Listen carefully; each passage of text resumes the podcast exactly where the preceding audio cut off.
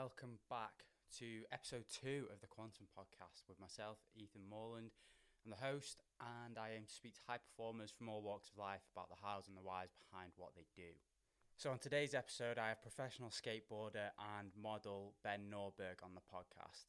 Ben is a professional skateboarder for SOVRN and has been skating for over 10 years um, and recently went pro for the company SOVRN. We had a really interesting conversation about the problems he's faced in skateboarding, his injuries, um, his modelling career, how skateboarding is obviously up and coming with its recent appearance in the Olympics, um, how skateboarding has been overlooked in the past as one of the top sports in the world. We also talk about his want to compete in the future, having competed a few times uh, at Street League and other events. And yeah, we just had a general overall chat about skateboarding and just everything surrounding it. It was a great conversation. And Ben, thank you for coming on the podcast. I hope you all enjoy this episode. It's a great one. So please leave a like, subscribe, all that shit that people ask you to do on YouTube or wherever you're listening. Thank you. Welcome to the podcast, mate. How are you doing? Very well. Thanks for having me. Um, so do you want to tell people a bit about yourself, what you do, that kind of thing? Yes. Well, professional model. I don't know about that. I've done a, I've done some stuff. Uh, yeah, I'm a professional skater. I grew up in Bath, England, and uh, moved to California about ten years ago. I've been out here. Yeah, I've been here for about ten years. Uh, I live with my fiance uh, in Koreatown in Los Angeles, and uh, that's about it, really. Nice. So, I want to start from the very beginning with you. Um, mm. So you would have started. You started skating at what age? Eleven. Eleven years old. So that something like be, that. I, I actually don't even 10, 11, something like that. So you're you're 31, 32 now. So about twenty years. Three, three. 33. Oh, so yeah, twenty odd years. So you've been skating yeah. for over two thirds of your life, which is crazy. So talk to me ha- about how you got into skateboarding and who sort of pushed you towards that as a sport rather than in England where it's hmm. typical to play football, rugby, that kind of thing? I was uh I was really into cricket. I was good at cricket. Played for like uh I think I played for the county. Okay. I was a good bowler. I was a good I was a good bowler off spin. Nice. Quite a good batsman actually as well. My my headmaster was uh was fuming when I when I quit because I I just got bored of it. I was never the team sports was never something that interested me. Rugby, I got battered because I was tiny when I was a kid. I was about five foot five foot one, and just I was just got annihilated. It's it's actually crazy how schools in England make you play rugby. Like it's oh. mandatory, and you get battered. It's carnage it's, out there. I I don't know it. if it's still like that now. I'm pretty sure you they can't do it like they used to do it because I don't know if you did it, but man, it was just horrible. So for me, I'm 23, and we oh yeah were forced. So we were forced into it, and it was always the the coldest months. So like November, December, oh, when it's yeah, frosty, yeah. you can't feel your hands or anything, and they're just like, "Yep, go uh, out, beat the shit out of each other for an hour," and it was Literally the worst thing in the world. Excuse for kids to like smash into each other. But the thing is, I was so small I would get the ball and just lob it away or kick it straight away because otherwise I'll just get crushed. But I think skating, I started when I was about 11 or 12. A bunch of my mates were doing it. And then we were just just pinging about, you know, the neighborhoods. We're near our school, and near our junior, the junior school, senior school. I think senior school. Was that senior school?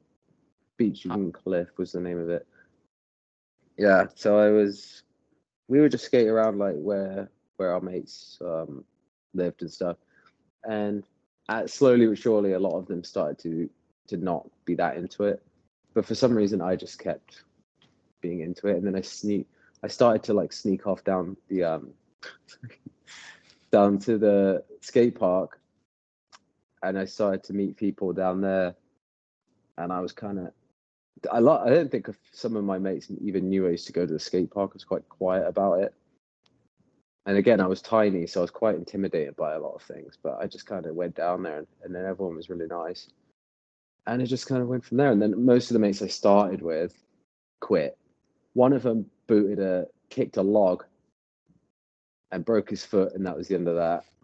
So it's just little things like that, or they just got into something else, or you know, whatever. They started drinking. And, Yeah. uh, It's yeah, it's a, it's definitely an interest that like like we said just before for you as a kid who did you look up to when you were skating who was the sort of style that you wanted to emulate because your style is very very unique i must say Mm. Um, I don't. Well, this, the first videos I watched was like the flip video, the flip sorry, um, a couple of videos like that, which is funny because that that was the company I ended up getting sponsored by, and a lot of those guys were were heroes to me growing up, like um, like Arto, Geoff, Mark Appleyard, those guys, and then you know, ten years later, I was at their house, sleeping in their guest room, so that was really cool that was a big like full circle thing. Uh, So- definitely, I wouldn't say there was one particular style who complete. There was just I would just little things I would pick up on that I really liked. Uh, Stefan Stefan Janoski used to do this thing where he would because it was always cold in England, so I'd always be wearing hoodies. Actually, for a long time, I could only skate with my hoodie up. It was this weird thing I had where I like only felt comfortable if I had a hoodie up. And I think it started because it was just cold but then it kind of became my thing. Like I would always have a hoodie on. I think it was my way of hiding. So like it's like some kind of safety blanket. You know what I mean? Like if it's not on my head while I'm skating, I feel like too exposed or something. Yeah. Um, I've eventually got out of that, but that was my thing for a long time. But a thing he, Stefan used to do was put his sleeves over his hands, and he just looked kind of cool to me for some weird reason. So I used to do that a lot. But there wasn't a particular style. There was a few guys who definitely influenced me, but uh, I, I can't think of one like specific person. It was just a bunch of different dudes. It's one of those style in skateboarding is massive i think because it Yeah. really it makes a per, especially now with the day of instagram it makes a person sort of you know more influential if Mhm. that makes sense so like for you you have this style where it looks everything looks effortless it doesn't matter what Mm. it is it look like your arms don't seem to move too much when you Right. land on the board after you've finished a trick it's very sort of nonchalant Mm. and you don't see that much. You tend to see a lot of people. There's a lot of twisting, a lot of arm flailing, and yeah, you just seem so relaxed on a board. And it it's really it's. Ever, I remember as a kid, there was three of us who used to skate, and we used to watch your videos and be like, "How the fuck does this guy do this? What's going on?" I, I don't, I don't, I have no idea why I do that or where that came from. I think it was just completely natural because a lot of people used to say, "Oh, you're faking it," like you're bullshitting, like you're doing that on purpose. That's that's fake stuff. It was literally, I didn't try to do that at all. And then I think when people actually try to like imitate, it, they're like, "Oh shit, you can't really imitate because unless." But I wasn't. I was trying really hard every trick. you know? yeah, But for some reason, my arms just don't move that much. But I, I'm not like, oh, that's dope. I just that's just how I skate. Yeah. So then, obviously, you got you got into skateboarding with a few mates and that kind of thing, but. I feel like at that time it would have been very people would have looked at you funny for doing it. Um, so Yeah, what were you, like? What were your like parents like with you? Oh, they were all good. They they never had a problem with me doing it. My they they just let me do my own thing. Honestly, I was out fucking all day, every day. I was off to Europe when I was like 15, 16 on my own, or you know, with, with other people. I don't even think they've seen me skate. That's really bad. my dad lives five seconds away from the skate park and he's barely watched me skate. He That's would walk wild. home from work past the skate park. He wouldn't even stop to like watch me, he'd just go home. like bollocks to this, going home for a glass of wine. But yeah, my mum's never ever seen me skate. That's terrible. That's wild. Never It's- word. I know. It it's I guess it's one of those. It was it so would have been one of to those like out here because that was Go the on. biggest shock to me coming out to America was seeing how involved parents are.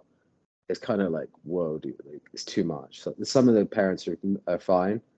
I get it. You know, they're trying to make sure their kids have the best possible. Uh, but some of them are way over the top, Yeah, chucking their that was Go the on. biggest shock to me coming out to America was seeing how involved parents are.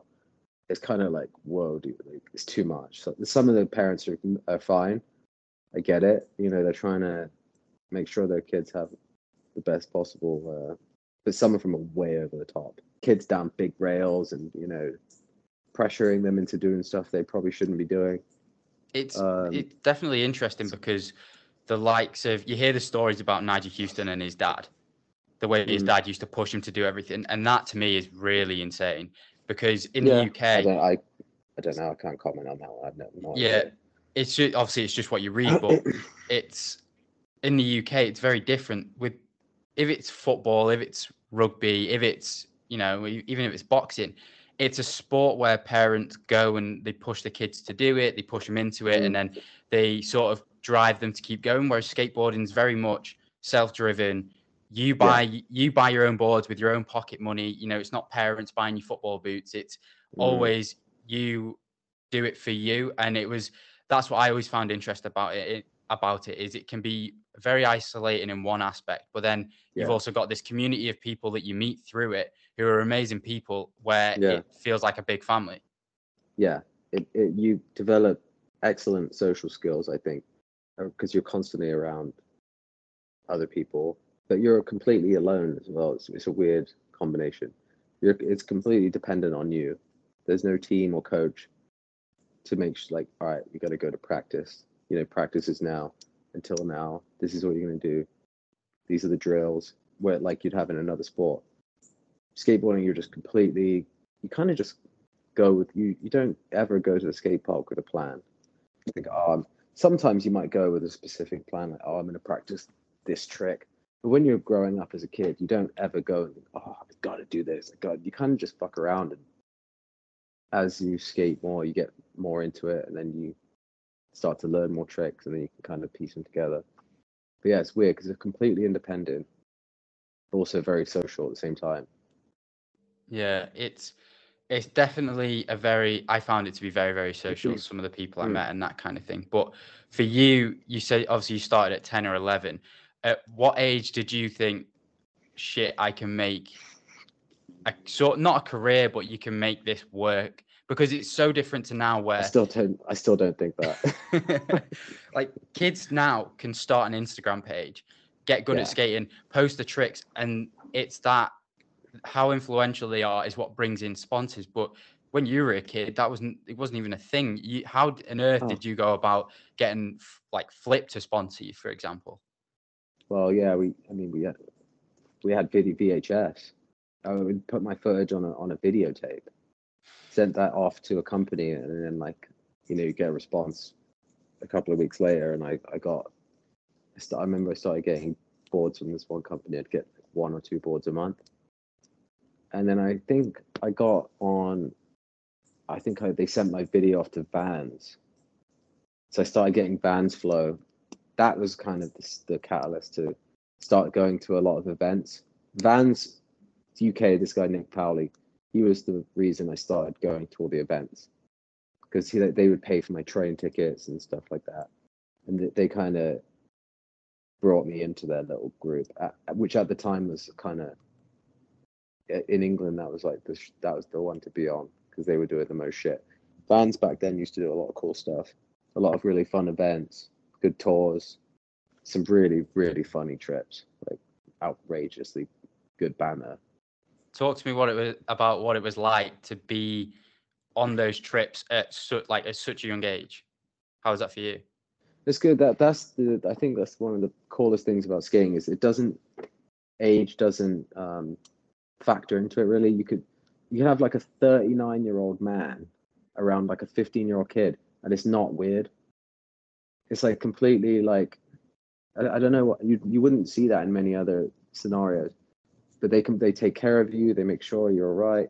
They they're almost like, but like older brother fig. They become like older brothers to you or something. Do you know what I mean? yeah and they they always make sure you're fine and skateboarders are 99.9% always awesome you know there's always there's always a couple of knobheads but for the, Yeah, for the most part everyone's great it's a given with everything but so what was your first big trip away with vans where did where was the first place you went to Uh, I don't. We didn't go out of the country. We went on this tour.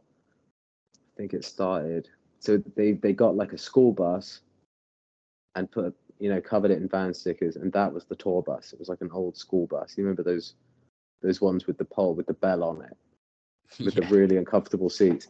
So we were driving around the country in that. I think it went from. I think it started in Leeds, and ended up in Cornwall. So it was a good good drive, and we would hit you know. Uh, excuse me, skate parks on the way, and ended up in Cornwall. But that that was a really good laugh. That was brilliant, and the tour video from that was really funny. And you know the bus broke down a bunch of times. We get stuck on the side of the motorway. Ended up in someone's farm. It, the, the, the like these sort of trips that skate teams do always end with wild sto- wild wild stories. A lot of them may be to do with you know drinking going out partying but it always tends to be they get in these really weird situations that no one else would ever get in and yeah. create these memories that last forever. Absolutely, yeah, it's great. so then at what age was it that you were you became sponsored by flip Uh, I think it was about nineteen. Yeah, nineteen or twenty. I got a call, fucking out of nowhere.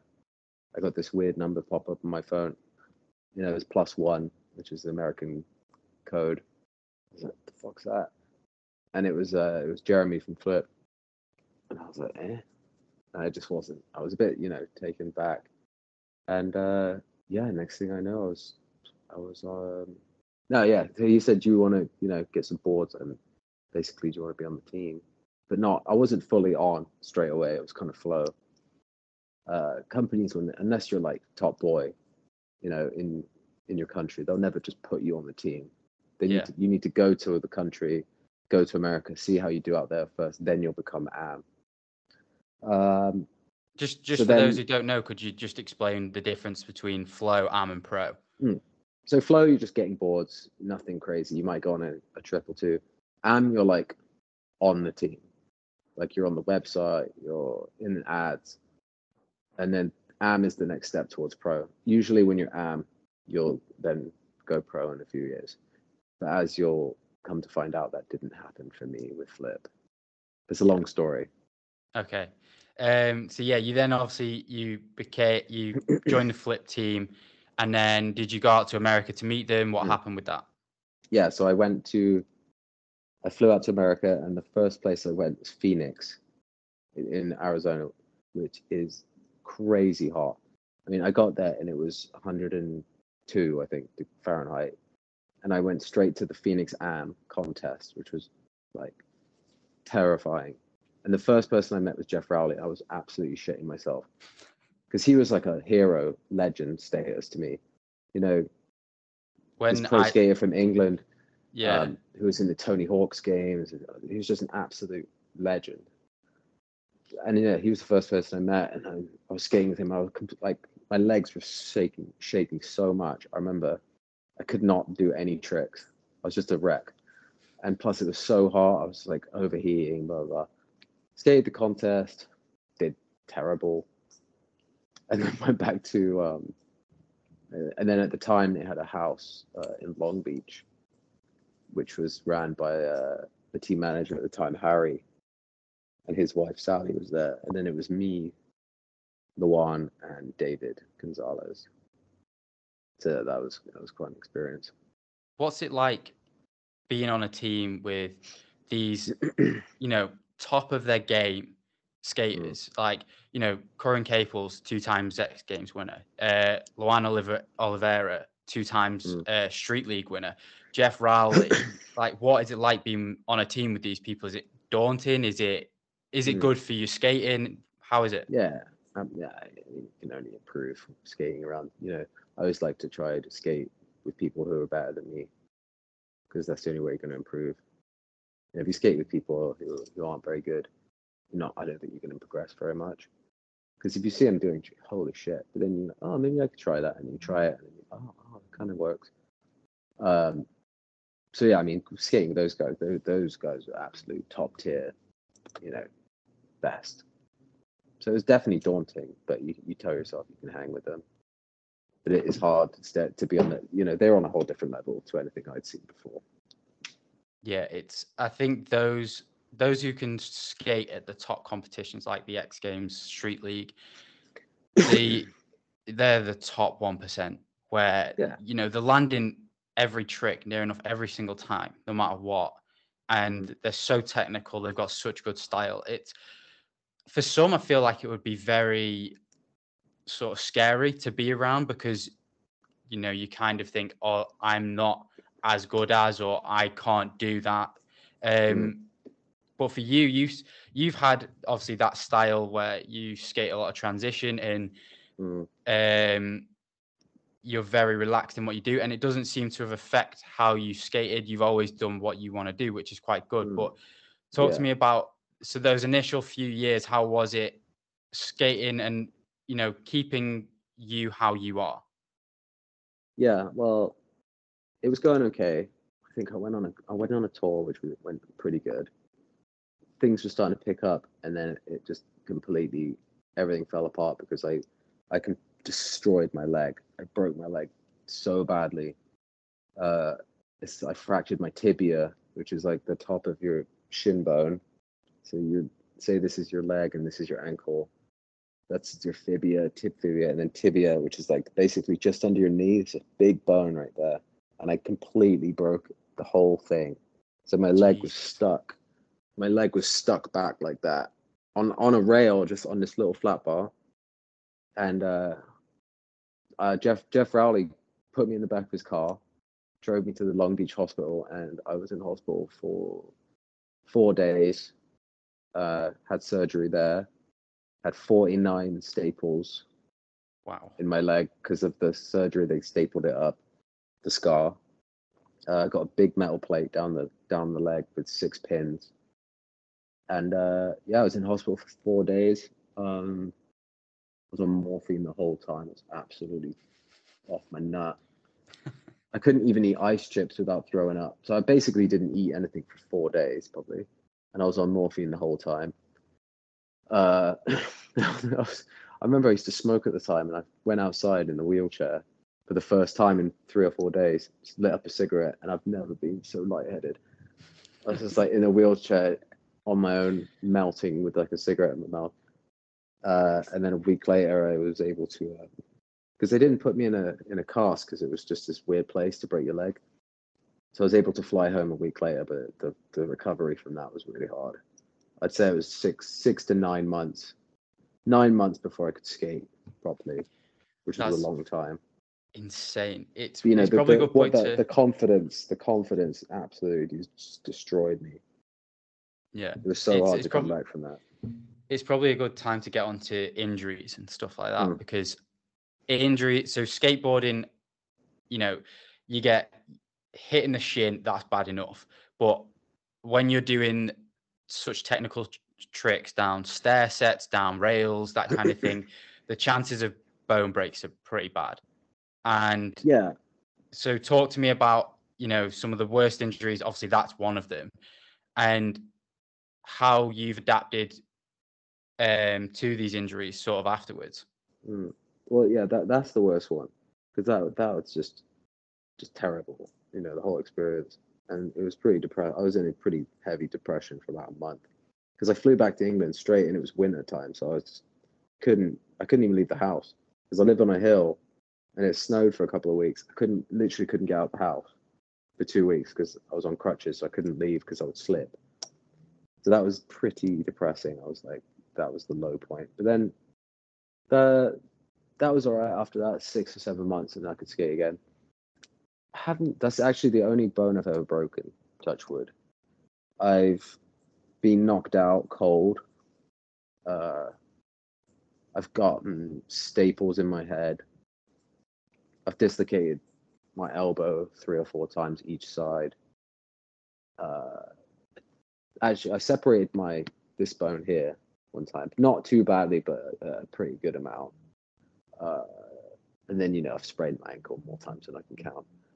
And and shin is I don't even consider a thing. You know, when I see when I see someone getting kicked in football and they're rolling around on the floor, that really winds me up. Because I'm Yeah. like, they should get a skateboard to the shin. They're wearing shin pads too, the knobheads. Do you know what I mean? I get it. You know, if you someone kicks you in the leg with, with studs, it's gonna hurt. But skateboard's made of metal. it's honestly Football it's, players really wind me up with with their injury bollocks. it's it's quite you know the a shinner i remember getting my first one and it's like you the first one is like your soul leaves your body for a second it's the worst feeling in the world Mm. and the only thing i can There's compare it there's to different levels to it. Yeah There's like a only- little shinner where they're out, but then there's somewhere so bad that you just you can you almost cry. Yeah, the only thing I can compare it to is so in MMA, if you throw a kick, a low kick, and someone checks it, so they put their shin out and your shin Yeah, hits like their that. shin, uh, the Yeah. worst feeling in the world. Like you, you can't even fathom yeah, walking if it's bone on bone, yeah, that's gonna hurt. yeah, but what's But so? what's yeah, the rehab like for you when you do when you've had these injuries? Uh, it just depends what it is. You know, dislocated elbows like a month. Uh, knocked out. I was skating the next day. Uh, probably shouldn't have, but that's whatever. Uh, same with the staples in my head. That was a couple of days. Uh, and then you know, sprained ankle can take a few weeks. Uh, I've got terrible toes. Actually, that's one of the worst things I have. That's an ongoing problem. I think it's hereditary, but I have arthritis in both big toes, which is actually really annoying because it doesn't sound like it's anything bad. Like, oh, my toe hurts. You're like, whatever. But it's it's so bad. It's they're called bunions, basically. It's not a nice word. I think they should change the word, honestly. but it's so bad that you know sometimes I, it doesn't bend. My big toe doesn't bend back, and just so happens you really need your big toe to do Yeah. stuff. I, I didn't realize how much you need your toes, especially the big one. That, that's doing a lot of shit. So to not have it bend back really inconvenient, and sometimes it gets so aggravated and swollen that I can't like wear a shoe after I skate when I drive home because it's it's so painful. So I've had to start doing cortisone shots every like six months where he just gets this massive needle and he puts it in the joint and it's horrible. It's like the worst thing. I've had He one. it right in the joint. I've had one in my in my big toe as well, actually. So I had Yeah. surgery on so between the big toe and the second toe, they Mm. cut open the top of my foot and drilled into the bone, uh, sesamoid bone, it's called, in the bottom of my foot. Yeah. And I'm in the same boat. Like I then understood the importance of the big Mm. toe. I lost range of motion, it, that kind of thing. And yeah. to get that back is months. It's it's such Yeah. a small joint, but it's a- it took me I think three or four months to be Yeah. fully back to where I was before. Yeah, but, you know, I, I need surgery, but I just haven't can't be asked now. So the the kind of the um the cortisone shots work for now. Yeah, It's, horrible. Yeah, but it works. So with your long term injury, the six to nine months when you broke the bone in your Mm. shin, talk to me about that time. That must have been scary when your job is to be a skater and the one thing you can't do is skate. Yeah, I mean, just, that was. But yeah, that definitely that was a huge setback. I never thought of my well skiing as a job really. Anyway, just kind of doing it. Um, I probably should have planned ahead a bit more. I've never been good at planning, as my fiance will tell you. Um, but uh, yeah, just just kind of went with it. Four and a half, four months of crutches, and then three or four months of, of, of physiotherapy. You know, a lot of swimming. Four Swimming, months of crutches. Yeah, yeah, a long time. That's I've never heard anyone be on crutches for that long. That's It, insane. it, it, it was like November to February too. It was like the most peak, you know, peak possible time to do it. Cold, depressing. Oh, it was horrible.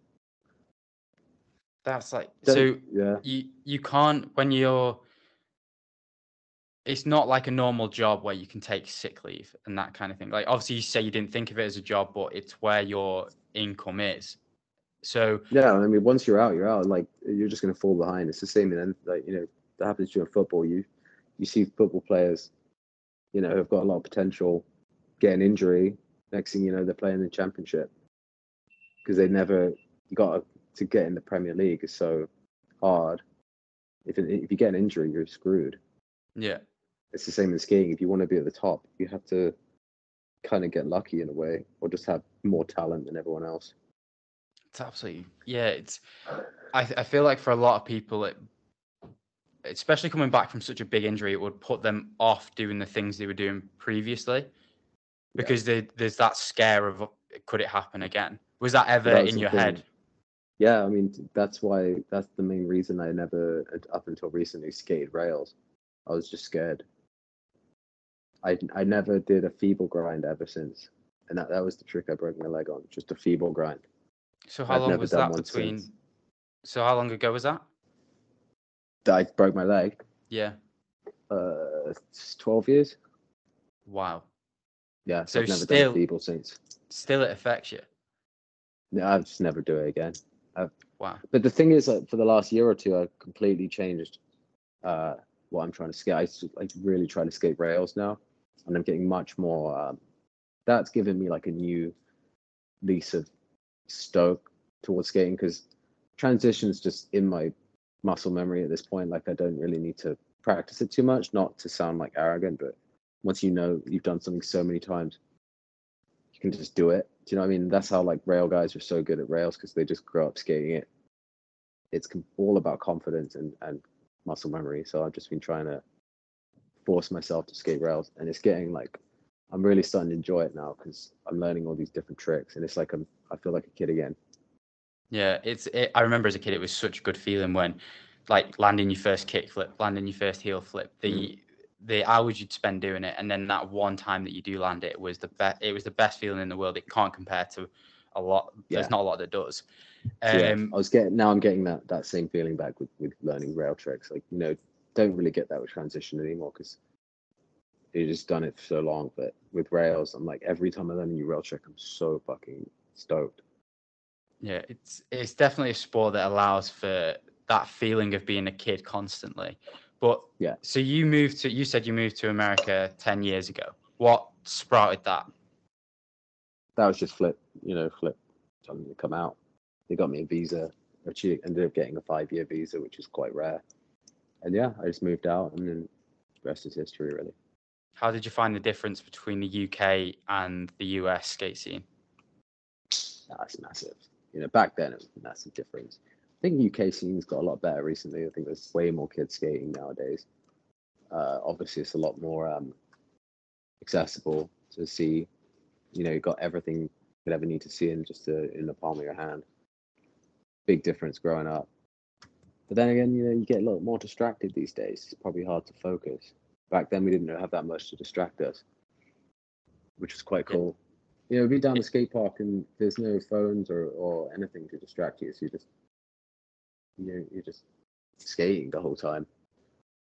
Yeah, it's it's definitely a distraction now because I remember it was the year Pokemon Go came out and we planned to go on a trip to Liverpool skating. So we got the Mm. train to Liverpool and then we all ended up downloading Pokemon Go and the day Mm. was skating round Oh, is, on is that the Go. one where you, is that the one where you had to find them in the city or something? Yeah, it was like the peak time that that had come out and we just spent Oh, I that think it was eight weird. hours on that game. That was a weird time. Oh, it was. It was. It, Yeah. Looking back, it was so good though. Like it's Yeah. such a. It, that was like the start of obviously what technology has Mm. now become with in terms of AI and that kind of thing. Yeah. But yeah, I, I I liked it when things were less accessible and a bit more mysterious. I think that's why it was used to be so. When you see a pro skate, you'd be like, "Whoa!" Now you can just see what he gets up to every day, all day. You know, Yeah. you can go to the skate park and probably see like ten pros here daily, um, and uh, yeah, it's just mad. It's so different. so when you moved to the states and you were obviously uh, you'd moved out there to be with Flip, was it ever? So obviously we talked about like Curren Caples skated the X Games, Luan Oliveira skated Street League. Was it ever Mm. on your mind to compete in competitions like that, or were you always just there for, you know, the the street parts, that kind of thing? You know, the magazines, all that.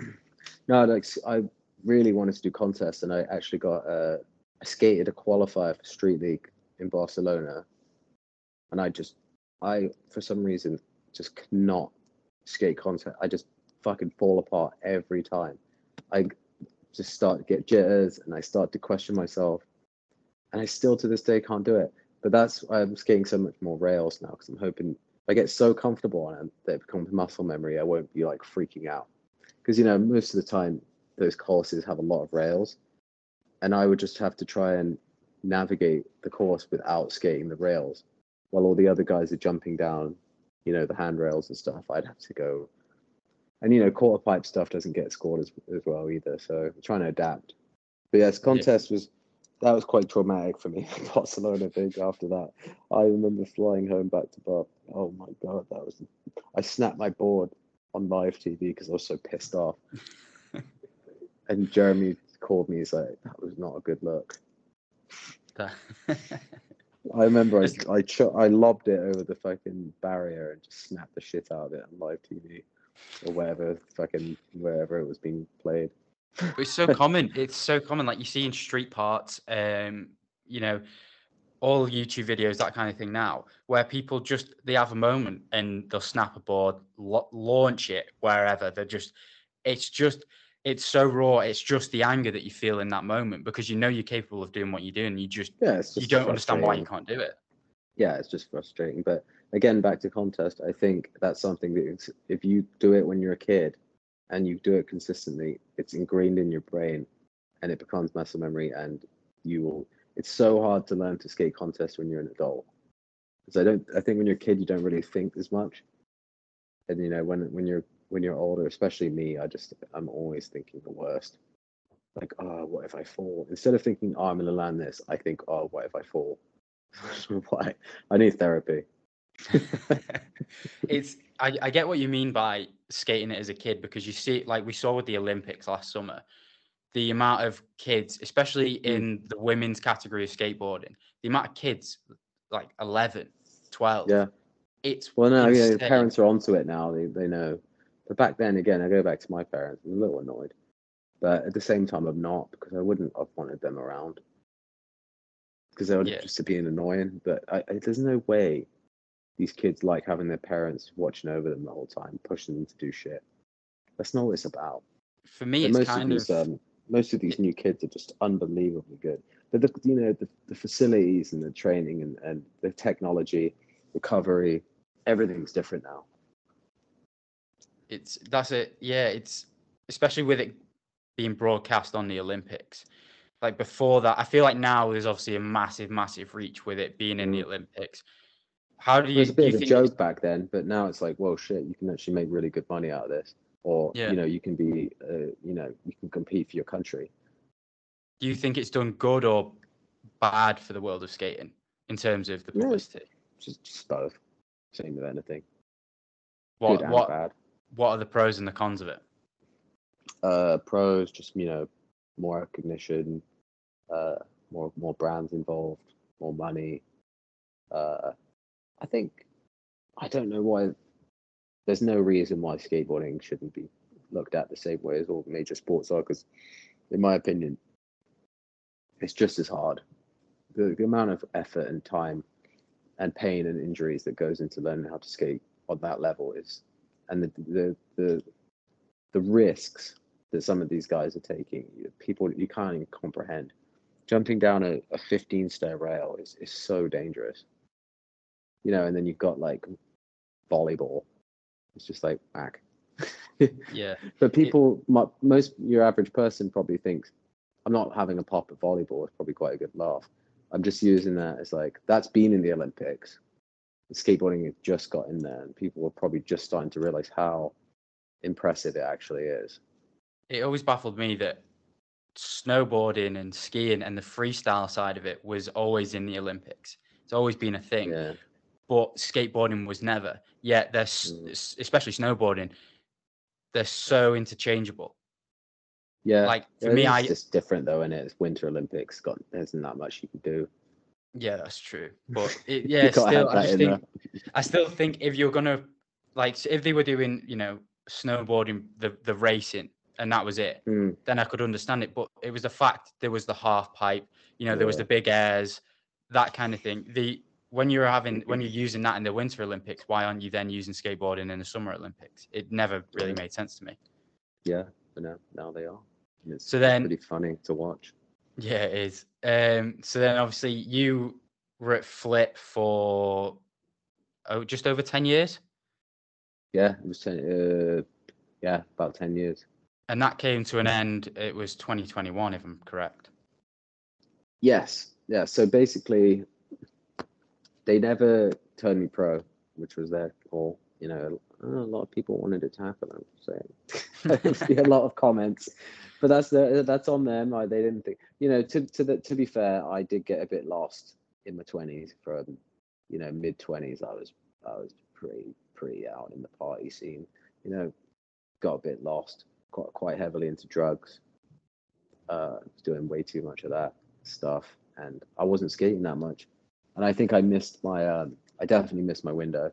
That the injury combined with with you know drinking and going out too much, uh, definitely hindered me in that aspect. Uh, which is something you just have to, you just have to accept. And it only took me took me to like about 29 when I met my fiance. That was when I was really starting to like knuckle down and, and crack on and be take it seriously because I was I was just such a pile in my twenties. I was on a mad one, but you know, you know what are you going to do? Live in Hollywood.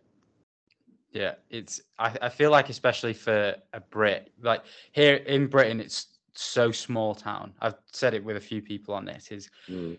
you you grow up and everyone knows everyone's business. It's very small, and then to move like I've moved to Australia and it's so different, and then you've moved Mm. To LA where it's probably even more different than it is here. How It's actually it's interesting. it- It's once you're going out, you're in the kind of party scene. It's quite small. Everyone knows each other, and you see the same people over and over again. Uh, yeah, it's, it wasn't until I stepped out of it that I realized how stupid it really is. it's definitely part like for me i sort of it was yeah it was start of uni i did like obviously the freshers and that kind of thing and it was just Yeah, i got to the end of freshers i was like this is i can't do it it's not for yeah. me It lasted a good couple of years for me. I was I was on a mad one, Yes. regrettably. But what are you gonna do? so then you left you left flip because obviously you weren't made pro and then so Yeah. what what go on if you want to talk about that anymore then feel free to Uh, basically, well, it was it was my fiance who who kind of pushed me to do it because she kind of, I'd never I had never been in a serious relationship before until now, and she kind of saw my situation, and at the time I I started skating with my my friend Ryan who films for SOVRN, and it just kind of happened naturally that I I really liked SOVRN's like image and brand and their, their board graphics are really good and it's a bit more of like a small independent company. And uh, she was like, she was like, you should ski for them. I'm like, maybe I should. So it kind of just happened, and then I quit Flip. Uh, I went down there and just said I'm, you know, quitting, and it was a bit awkward, but whatever. And uh, she she came down with me, which was which was nice. And uh, yeah, and then you know I, di- I didn't even know that SOVRN was going to turn me pro, to be honest. And then a couple months later, uh, there was the board. But I was I was skating a lot with those guys, and uh, it just kind of happened naturally. And I filmed most of that video part during like pandemic. I was going to say, so you wouldn't have known then that they were going to turn you pro when you were filming that part. No, but I wasn't filming a part for SOVRN at the time. I was just filming. I was still skating flipboards actually at that time. Most of that video part is flipboards, I think. I noticed Um, that, yeah. Yeah, so I quit quite towards the end of that, and because I basically had a part ready to go. Part, I don't know, it was, it was all right. I th- Um, uh, to be fair, I thought it was good because it was very different to what you've put out previously. A lot of your previous stuff is very transition based, whereas this you took more to the street, and it was very. yeah, It was like you pushed yourself out of your comfort zone, and it was it was actually a really good video in my yeah, opinion. yeah, yeah. No, definitely, I definitely some of the tricks in there I was really proud of. Uh, I tried to push myself as much as I could. I think, um, yeah, and then next thing I know, they they called me and they're like, "We're gonna turn you pro." That was that was mad. That's yeah. I bet it was one of the most insane feelings you've had in skating, being Yeah. finally after years just going pro. yeah, it was for you know, especially for me, it took a long time, and it was all good. You know, I'd like to turn pro for Flip, uh, but it wasn't. It wasn't meant to be. That was their decision, and uh, I got no hard feelings towards them. We Yeah, still, so- you know, I still follow them on Instagram and and all that. It's, it's, it, I think it's always better though when, especially, you know, it, it's more careers, career paths for both don't align, and it's you've taken a good way about going about it. You know, you just told them, "I look, I want to, Yeah, I don't want to skate for you anymore." It's I just wasn't skating with that many guys on the team at the time, and quite a few of my who I was close with had left. You know, Kara and Louis quit as well, so I was I wasn't really like that close with anyone. I mean, Luan for sure, but he lives in Brazil, so that's tricky. And then a couple of other guys I'd skate with as often as I could, but I just started to feel a bit removed from the whole thing. SOVRN was like kind of welcomed me in, and everyone made me feel really welcome. So uh, and you know their board graphics are awesome too. That was something that yeah, definitely drew me to it. Alex, the guy who makes the boards, is, is fantastic. yeah, they are definitely some good graphics. Like they're the kind Yeah. of boards that you would have up on your wall in your living room, kind of Yeah, thing. and then and then like you know we did a my fiance. She's like, oh, let's go get some sushi, and then I'm like, eh, what? It's like this really random place. I'm like, all right, and then you know I walked upstairs, and there was a couple of all the SOVRN guys were up there. One of my agents from IMG. And there wasn't a massive amount of people, but it was it was nice because it was intimate. Um, so that was really sweet. It's always She better like, when a bunch of wine for every, she bought like a bunch of wine for everyone. That was Unreal. so nice of her. Yeah. So you obviously that was 2021, but before that Mm. as well, you have been modeling for how many years? God. I the first thing I think about 25, 26, I got signed to Next Models. Um, Okay. by my who's still my agent Mimi. She was at Next for about, and then we were there for about three years. Then she left. She opened the IMG office in in Los Angeles, uh, and I ended up going to IMG because I just followed her. And you know, IMG is, is mega, mega company. Yeah, it's it's Uh, it, because at the start you it's interesting because you said that you wouldn't consider yourself a professional model, but you have worked with companies like DKNY recently, uh, Hublot watches. DK, D, DKNY was actually the first campaign I ever did. It's funny Oh, really? because yeah, yeah, that was the first job I ever got. That was crazy. So that was uh so was- that- yeah, I didn't that's insane if- because it's no one really. You start small, where if you you've started big essentially. yeah, I went straight in there and I was, you know, it was mad because the shoot was huge. It was in New York, Lower East Side skate park and uh, the campaign was everywhere. It was on bus stops and you know, all kinds of shit. And I was like, whoa, that was my first introduction to uh into that world. And I was like, this is all right. But at the time, uh, it was a lot different to how it is now. Nobody, there was only a couple, a couple of people were were doing fashion stuff in skating, we were getting pretty ridiculed for it as well. You know, I used to be scared to to post on Instagram about the job that I did, even though it was it was really cool shit. You know, I was doing H and M campaign. You know, shot on like a Wes Anderson movie set. Uh, DKNY campaign, Diesel. You know, American Eagle. Good stuff, but I was I was so scared to post about it because because of the backlash. What what do you You mean the compare that- well, just you know, people talking shit. You know, oh, you're a dick. Wow, that's not. You know. Whereas now everyone wants a bit of bit of the action. Yeah, I th- I think it's a it's a given with anything though. Like when you do something a bit out of the ordinary, people are always going to give you shit. But it always is the people who give you shit are the people who don't amount to doing much. Yeah, it's just you can't pay any attention to it. I never did, but it was just funny to see the contrast from from then to now. Yes. Uh, so you've worked with obviously DKNY, Hublot watches, Gucci. Talk to me about what it's like working with huge brands like that. In terms of obviously you've gone from skating, doing skate videos, to now you're working on these massive sets with these huge companies. Yeah, I mean, s- some of the stuff you get to do is just outrageous. You know, the the hotels, the shoots, the the locations. Um, I think I wouldn't. There's there's been some great ones. Gucci were really nice to work with, uh, and then Dolce and Gabbana was really cool. Uh, H and M was probably the most accom- like they probably treated me the best out of out of anyone. But then DKNY, you know, Diesel. Uh, well, I've, I've done a few things with Burberry. God, uh, Bulgari was really nice. They treated me really well. Me and they actually, I went with my fiance to New York. That was right before. That was the last job I did before the uh, pandemic. I think I was on the plane in February. I was actually really sick. I probably had COVID, to be honest. Didn't know what it was though. We were both fucked, and uh, yeah, got to New York really sick, and then did the shoot, and then went back, and then next thing you know, everything shut down. There's a, so I read an article on Thrasher's website about you going to I think it was a party with Gucci, and you fell into the pool. Mm. Go on, Oh, do you want to explain?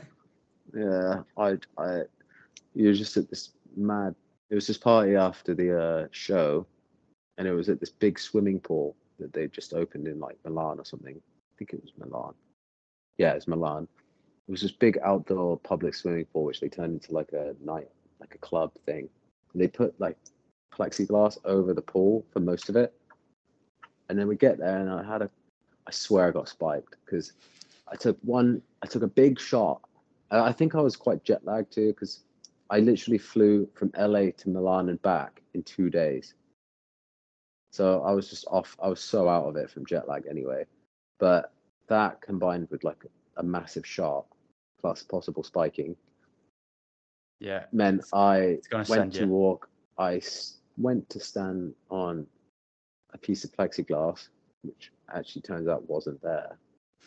So I just put my foot straight into the pool, and I literally completely submerged Oh in the pool. God. And I was wearing, you know, a full Gucci suit, oh, and Oh, it was just like I just went home after that. It was horrible.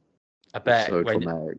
I bet when you came out of the water, there's just everyone around you just staring. Yeah, basically, it was pretty bad. And then didn't haven't worked with them since, which is probably not a, not a coincidence. That's quite Oh, funny. There. dear. Yeah. So- Are there any other like what?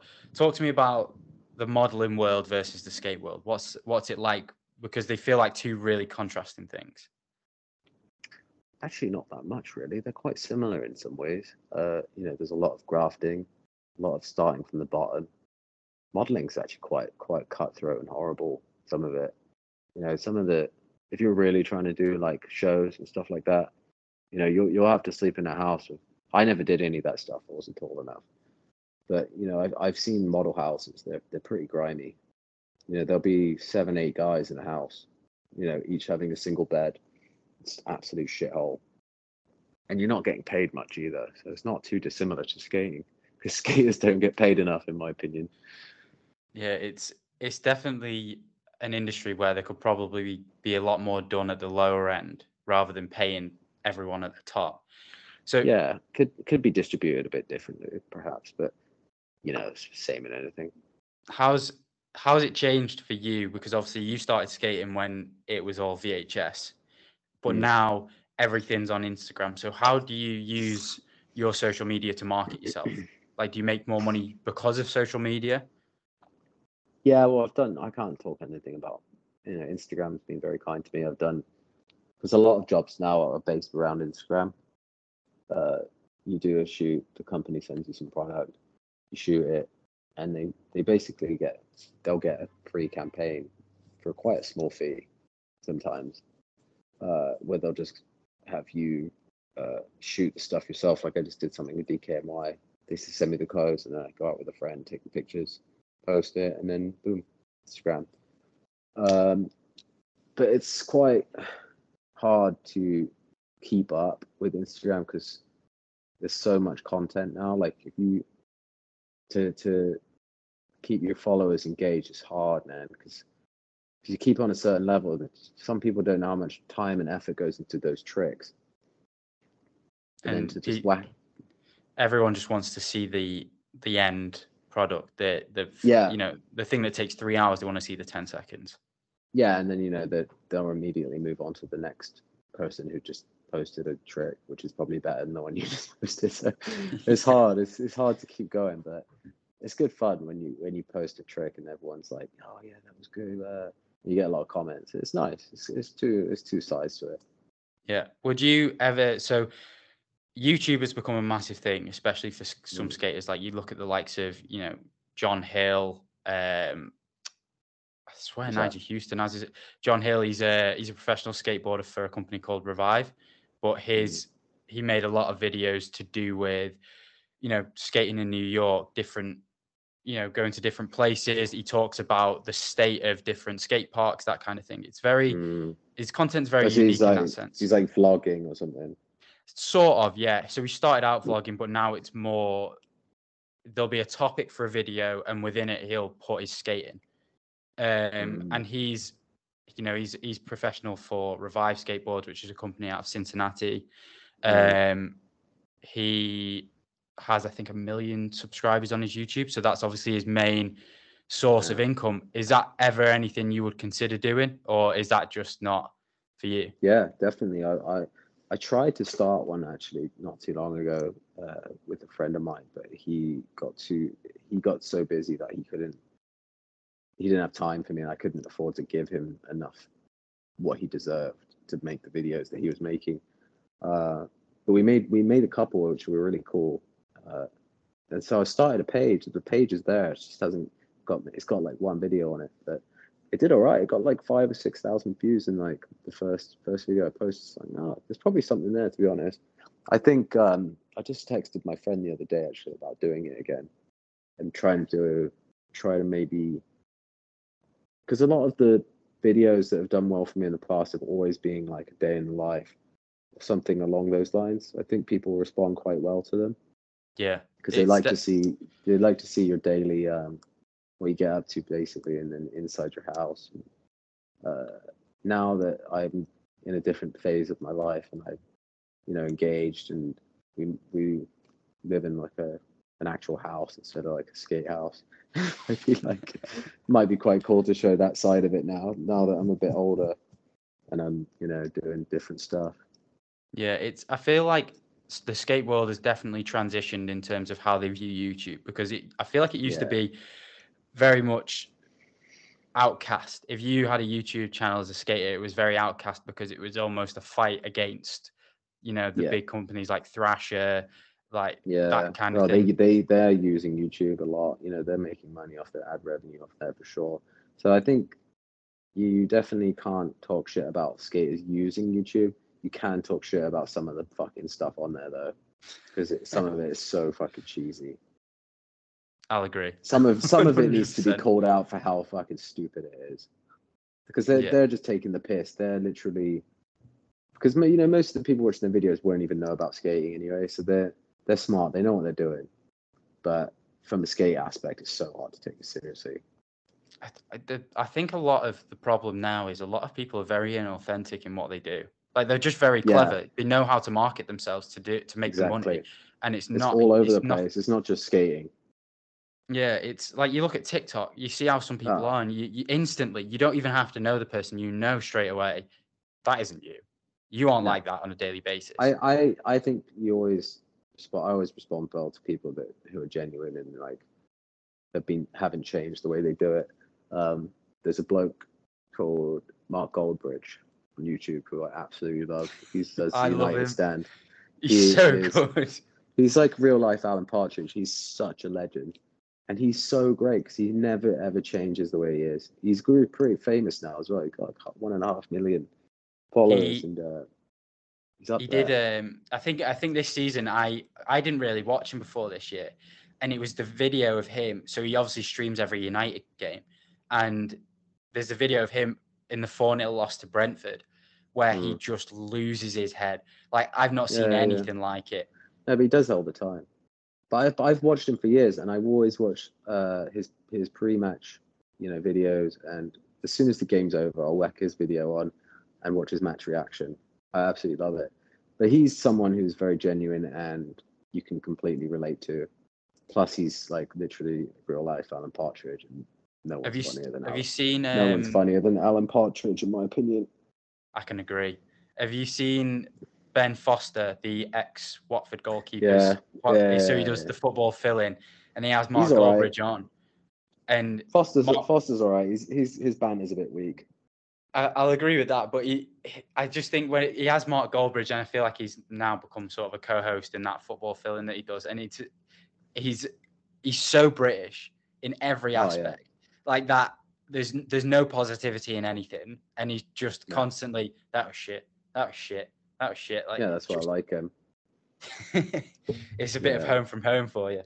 Yeah, but no, I mean YouTube is uh, it's definitely something that it's it's just hard because you need somebody to film it for you who is just all in. Like I, I know I feel like a lot of time it's like the guy filming whoever's YouTube channel is like their brother or something, who are just in it. You know what I mean? Who that's if it, if they make it, they make it, then they both make it. It can't just be you making it; it has to be the filmer making it too. Yeah, it's It's so much time to do it to make good money. You got to put so much fucking time into doing that. One hundred percent. It's changed from like when I was younger. People just used to start with nothing, whereas now people Yeah. people look for quality. They're all, instantly you have to have quality or people switch off. Mm. Yeah, and I hate the people that you know they try to clickbait you and just write some bollocks, you know, headline or something like that. Uh, it's just yeah, there's a lot of shit out there which you have to avoid. But It's I don't definitely- really watch skating on YouTube to be honest. It's, it's either cars or uh, football. That's it. Yeah. A lot of car stuff. I'm massively into cars. Are you what car? What cars do you have? What car? Uh, I've got a GLC 63 AMG. Big uh, big AMG fan. See, it's, so, it's something I could And- never, I could never fully then get into. my fiance is a bit of a she's a badass. She's got Aston Martin Vantage. So we're big into cars. That was one of the reasons we, we clicked in the first place. We were into cars, amongst other reasons. Obviously, it wasn't just that. so, so where did you two meet? God. Oh, so we met on actually met online on an app, uh, which I think is pretty huge these days. I don't even know people meet each other in real life anymore, do they? Not very common. I reckon it's weirder to meet someone in real life now than in, than it is on an app. I feel like it is. It's That'd definitely. be mad if you if you met someone in real life. That'd be like, well, fucking hell.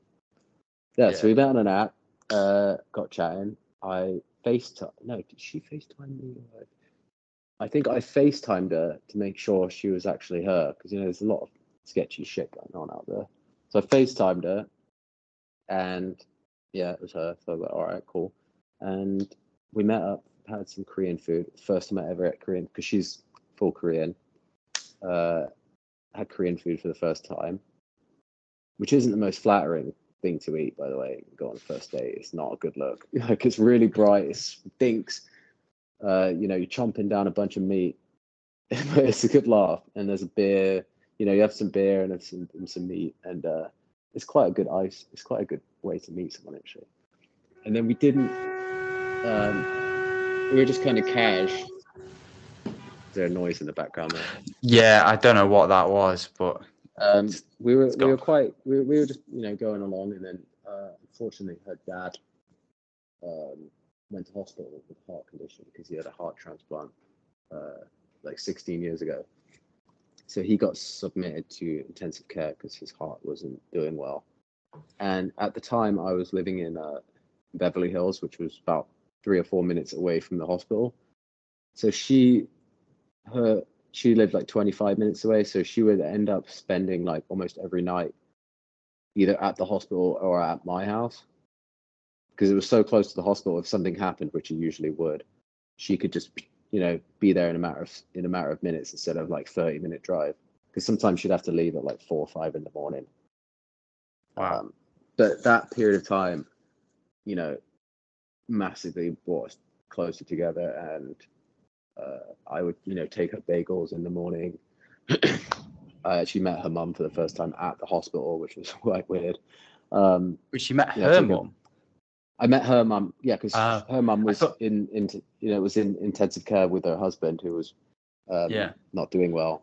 No, I thought you said she met she met her mum for the first time. I was like, what? no, no, no, no, no, no. Uh, they were they would spend the nights there. She would stay the night at my house most of the time, not my house, but where I was staying, and then um, that just brought us, you know, close together. It kind of accelerated the relationship quicker than you could ever imagine, something like that. And then, unfortunately, you know, one one morning, uh, I think it was about seven in the morning, I get a call and he passed away. Um, so I went to the hospital and waited in this reception, and yeah, she came down, and it was just oh, horrible. But ever since then, we we have been we've been completely inseparable. Probably spent I just spent like a week apart for the first time in like three and a half, four years. Wow. Yeah. So ever since then, I, we haven't left each other's side. That's a it's it's it's quite a nice story actually that one. Um, it's, and it's not it's not nice, but it's nice at the same yeah, time. it's almost yes, like it, it's one of because if that I mean, didn't like happen, then we might not have gotten that close, and then you know, who who knows what might have happened. But that Yeah. that was a big big part of it. And then you, so I, th- I think it was, I've read in the Thrasher interview that you started your brand BA1 Mm. as a result of your fiance pushing you Mm. to do it. Well, she she has she has a manufacturing company here in LA, so she had we were able to do it through that, and Okay. uh, yeah, it was good. It was good. It was good learning experience. I want to go back to it soon. It was just kind of it was oh, there she is. It was a it was intense because I I just couldn't skate. I didn't have any time, I, and then I kind of um so yeah, and then I, it just kind of took over everything, and I kind of it, it's just it's on ice. Let's put it that way. It's it's on ice. Yeah. It was a great I- learning experience. I, I looked at the clothes and the things like that, and it's very uniquely you. Like you don't wear the typical skater clothing, you know, like the big graphic t-shirts, the very baggy, you know, trousers, Mm. that kind of thing. The you know the Graphic big heavy. t-shirt. I'm wearing one, wearing one now. Yeah, you, you know what I mean. Like it's it's No. not like oversized, heavily oversized stuff. Yours is very much like Uh, oh, that's it's- that's people are madly into the, the this big boy thing that's going on in skating. Mad. They're all wearing these pants called big boys. Never heard of them. It's crazy. They're like fucking expensive too. They're like the biggest fucking pair of jeans you've ever seen. They're like balloon. They're like parachute pants, but made out Uh, of denim. I know what you're on about. But first They- of all, I'm like, they look really heavy, to be honest. And I'm like, how the fuck are you skating in those?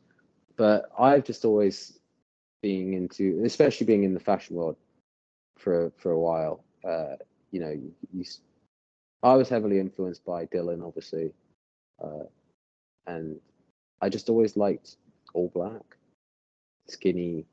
I just just thought I felt comfortable in it. I'm, I'm not going to change for anyone. I'm fucking wearing all this because you see some people you're just like you're completely following what what everyone else is doing Yeah, why would you do that you know i get it if, you know if you're trying to be popular and fit in but i just if i don't feel comfortable wearing something i just i just can't skate in it to be honest yeah. So you launched you launched the brand. Was it 2021? yeah something like that but yeah yeah bef- uh, it was about it was probably like six months before the pandemic you know and then and then the pandemic fucking didn't help either yeah, that absolutely ruined everyone. I think in terms of yeah any aspirations of things they wanted to do. Yeah, I mean, it definitely massively affected me, you know, momentum wise, uh, especially in fashion. And, you know, it's, it's, it's been hard to recover. Uh, it seems to be picking up a bit again recently, but for a long time there, it was hard because companies just weren't doing anything.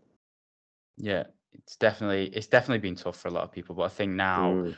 everyone's like here it was always on the on a knife edge, and then it was only the other day that they said that oh you now don't have to isolate for COVID, which is wild. They were you know two and a half that? years In into Australia? in Melbourne. Yeah, Oh, shit. Yeah, they were really strict there, weren't they? nine months apparently the lockdown was for. Fucking hell. That, Yeah. whole, that whole period of time is so ridiculous. I mean, that that when the riots are going on too, that was mad. We had a because we live in a high rise in Koreatown, and, and I think it's because there's a marine. I think there's a marine recruiting office right beneath us in one of the retail spaces. And when that riots were going on, there was an actual tank parked outside our house. When you drive up the ramp to go into the parking area, there was a tank like you know, guarding it, and then a guy with a with an AK forty seven at the top of the ramp, making sure that you were a resident.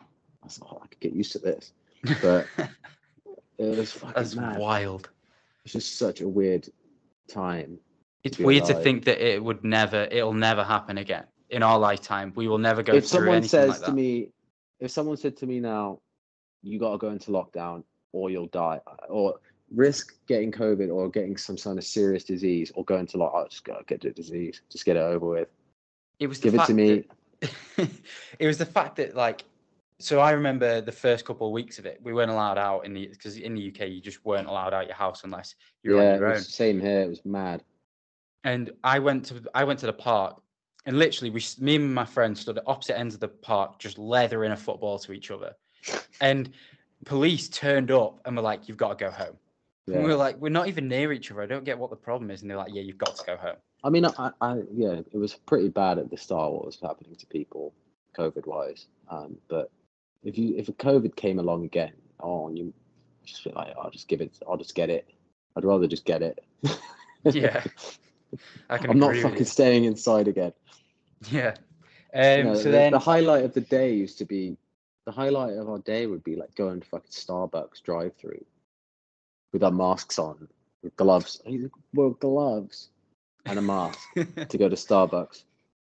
it, it's funny now. You still see, you see people driving in the car by themselves with a mask on, Oh, that, that really winds me up. and I'm like, what are you? What are you protecting yourself from? You're in your That, own that was stupid. That was stupid in the when COVID was about. Yeah, People, the fact that people are still doing it, uh, that really winds me up. it was. I worked in a supermarket when COVID hit. Oh, Oh, God. oh my god! It was the, it was the heaviest. We I've never experienced like Christmas was always bad. uh, It's working in a Mm. supermarket, but then with I've never experienced anything like it. The way Mm, people yeah. just used to raid this the place as if it, they were just like it was the end of the world. It was insane. Yeah, yeah, with the toilet paper and stuff, you know, Oh, it was yeah, it was wild. But ridiculous. sort of bringing this to towards the end, what what are your plans for the future? Obviously, you're now with SOVRN. You've got your own brand. You're doing your modeling. But how? What are your plans going forward? uh, keep going with the skating. I want to really, you know, now that I've practiced so much with this with, with the rails, I've got I've got a lot of new tricks I'd like to try and take to, you know, real obstacles streetwise and, and see what happens with that. Also, give give the contest a good bash. I'd like to go to the UK Championships this time next in April next year and try out for the British team. Just to be part of that would be cool uh, hopefully I can get on well there. Um, more, more pressing, more stuff, more you know. Soon we're supposed to. I think we're just going to go to Vegas and get married like next next month or something. No way. Because we've always said like, oh, you know, let's get married, but you know it's hard because your family's in England. Blah. So we're just like, "Oh, just bollocks to it. We'll just go to Vegas. I think that's quite cool anyway. Yeah, definitely Um, is. I'm not a big wedding person myself, and neither is she. So I think it kind of just works out. Just like go to Vegas, get married, have a good laugh, maybe Yeah. um, you know, go to a nice restaurant, and I think my mum will come out for it, and her mum will come along too. So I think we're going to do that, which would be nice. Mm. Uh, and then yeah, brand wise, that's still on ice. Uh, looking into certain, you know, future plans, business wise, if it, what I want to do. Super into cars, so I'd like to do something. Maybe something around cars one day, or something to do with cars. Uh, also like the idea of having a car rental company for some reason. I'm a massive car nerd. Like I don't know if many people know that, but I'm ridiculously into cars. Yeah, car like rental. A car rental company is definitely a unique thing to want. I just yeah, just uh, Top Gear was always my favorite show growing up. Uh, absolutely obsessed with it. Those guys are, are, are you know, my favorite. And uh, yeah, ever since I can remember, I've just been into cars. And uh, I'd like to do something around that. Any sure chance what. of seeing you at the Olympics in 2024? I'd love to, but I just don't think it's a realistic uh, possibility. You know, I'd have to make the team first, which is that's that would be the first goal, and see from there. But it's it's so the level's so high. Yeah. Yeah, my, my my friend Mickey, who's on the Canadian team, he is just like ridiculously consistent and amazing skater. He barely makes it into the top. He made it top ten. I'm like, holy shit! If he's only making, you know, he got ninth place, I think, and that I'm like, all right, if he can only get ninth, what the fuck am I going to get? You know? but fair play to him. You know, they're, they're just on a whole nother level. The the Japanese guys are just unbelievable. That's something I've always been interested in is the level of the Japanese kids. It's fascinating. It's how quickly they've they the, the level they've gone to so quickly. It's just amazing to watch. They've got this ability to spin into into tricks like nothing I've ever seen before. Are you familiar with Luis Mora, the filmer who's in LA, skater? Uh, no. don't think So I can't I can't remember for the life of me the kid's name, but he moved to Japan because of his Mm. wife. And he obviously met a lot of skaters out there. And there was a kid who was 13 or 14, never seen anything like it. Was like a prodigy. Oh, I think I think he's the little uh little Jin. I think his name's Jin Wu or something. He's like. Skate no, he skates for Primitive that I'm aware of. Oh yeah, yeah, yeah, yeah. I know who you're talking about. Yeah, that kid's outrageous. They just you know, I've- Yu- Yuto, Yuto's amazing. He's Yeah. obviously the best right now. Um, yeah, there's a couple of them. This, this other guy, Sora, Sora Shirai, he's unbelievably good. Yeah, it's just the consistency and and, and skill they, they they have is just something else. Yeah. Um, just one final question for you before we wrap things up. How would you like to be remembered?